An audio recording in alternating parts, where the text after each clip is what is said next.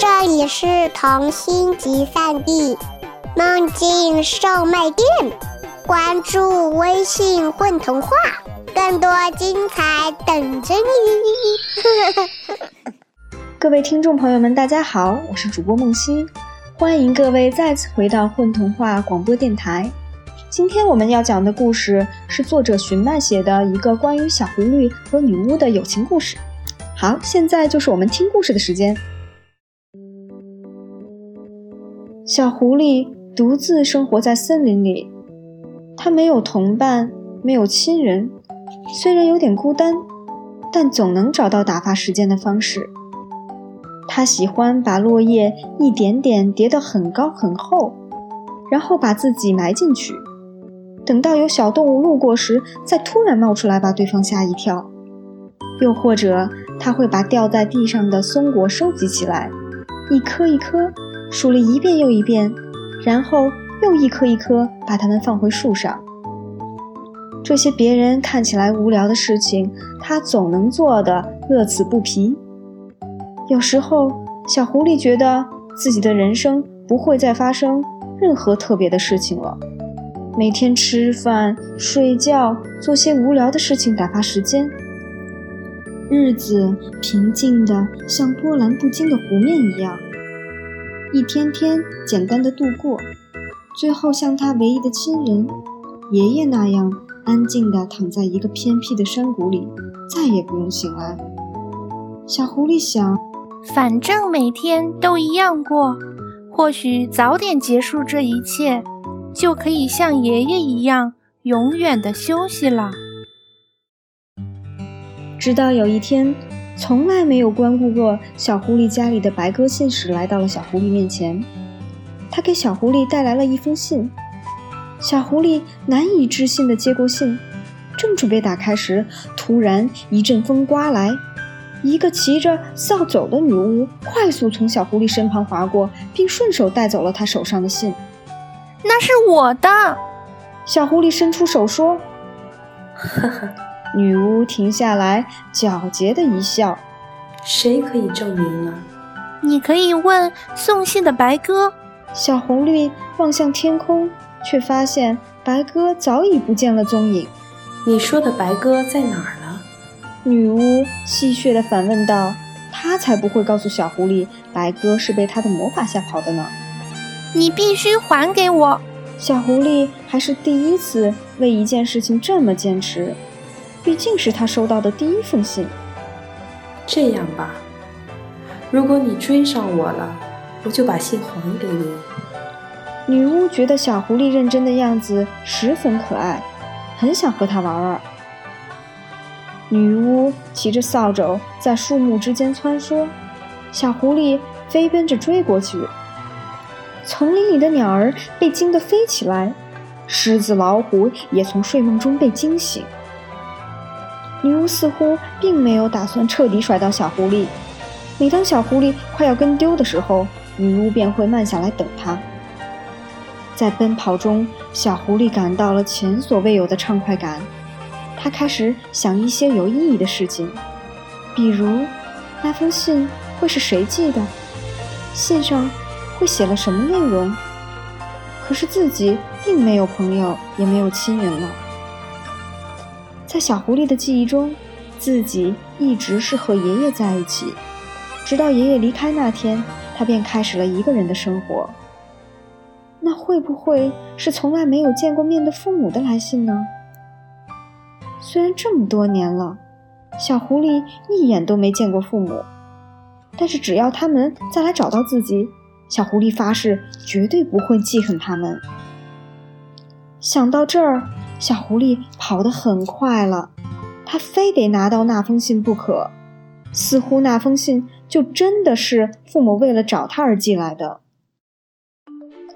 女巫惬意的飞行，小狐狸匆忙的追赶。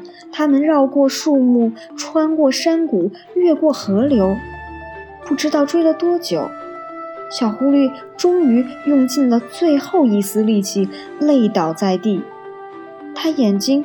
直直地望着飞在空中的女巫，虚弱地说：“我的信。”小狐狸累晕了过去。在昏迷的这段时间，他做了很多梦，似乎把一个一辈子的梦都做了。各种奇怪的画面跳出来，又转瞬即逝，像破碎的拼图一般消失不见。只记得最后出现的画面是爷爷，再然后是那个女巫手中拿着信，在对他挥手说：“来呀，追上我啊！”又不知道过了多久，小狐狸醒了，它慢慢睁开眼睛，使劲摇了摇头，让自己清醒一点。他发现自己正躺在一条小溪旁边，清澈的溪水中，几条小鱼儿正在畅快地游玩。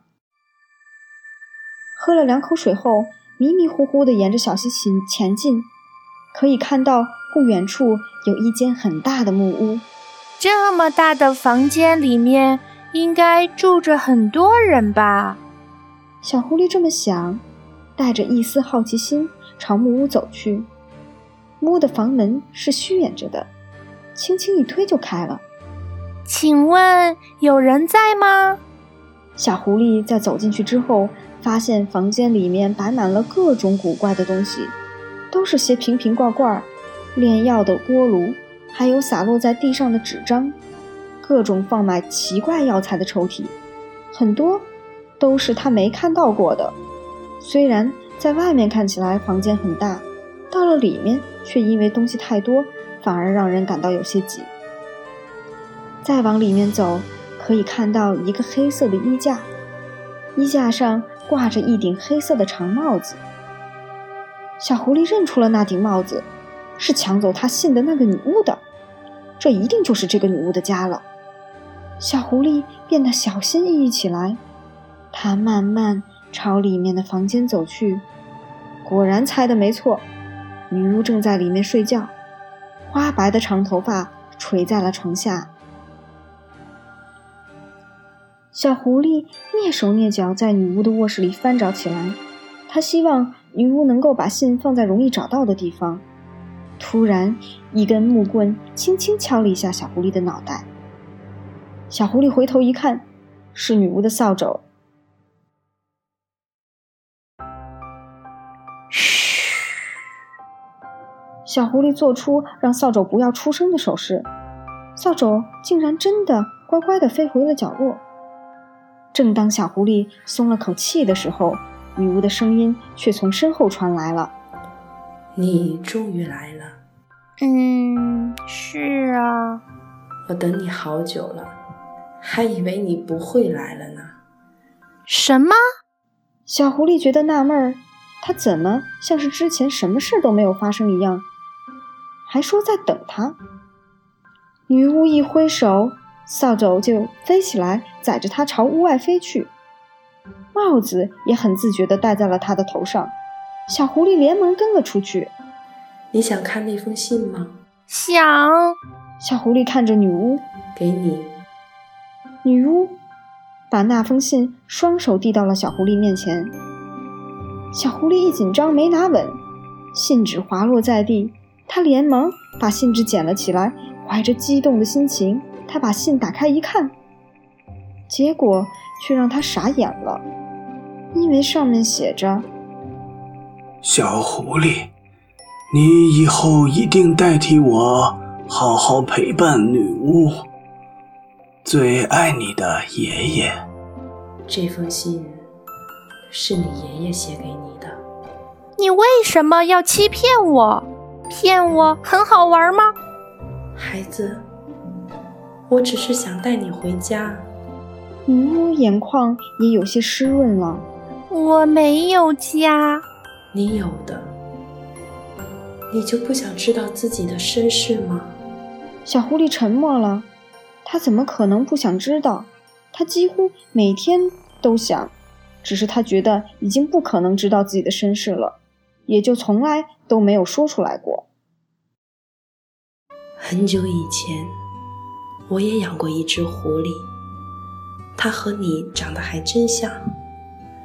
那只狐狸是我在一次失败的实验中无意间创造出来的。当时我高兴坏了，我把那只狐狸当成自己的孩子。有了狐狸的陪伴，我的生活多了不少乐趣。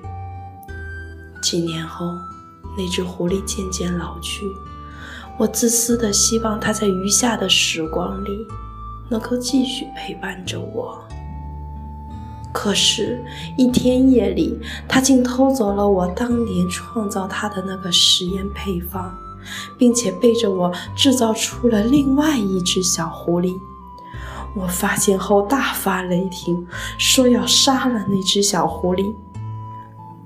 他把我的话当真了，吓得带着小狐狸逃走了。老狐狸走后，我有点后悔。却也不知道该怎么办。后来我在房间里找到了他写给你的信，才明白过来，原来他知道自己活不久了，所以想创造一个小狐狸代替他陪伴我。是我错怪了他。后来我到处寻找你们，找了很久很久。当我找到你们的时候，老狐狸已经去世了。当我看到你的那一瞬间，就明白了一切。所以我就让白鸽把那封信带给了你。女巫说到这儿，已经泪流满面。那只老狐狸就是爷爷吧？女巫点了点头。你愿意陪伴我一起生活吗？小狐狸小心翼翼地把信纸放在了胸口。是的，他会的。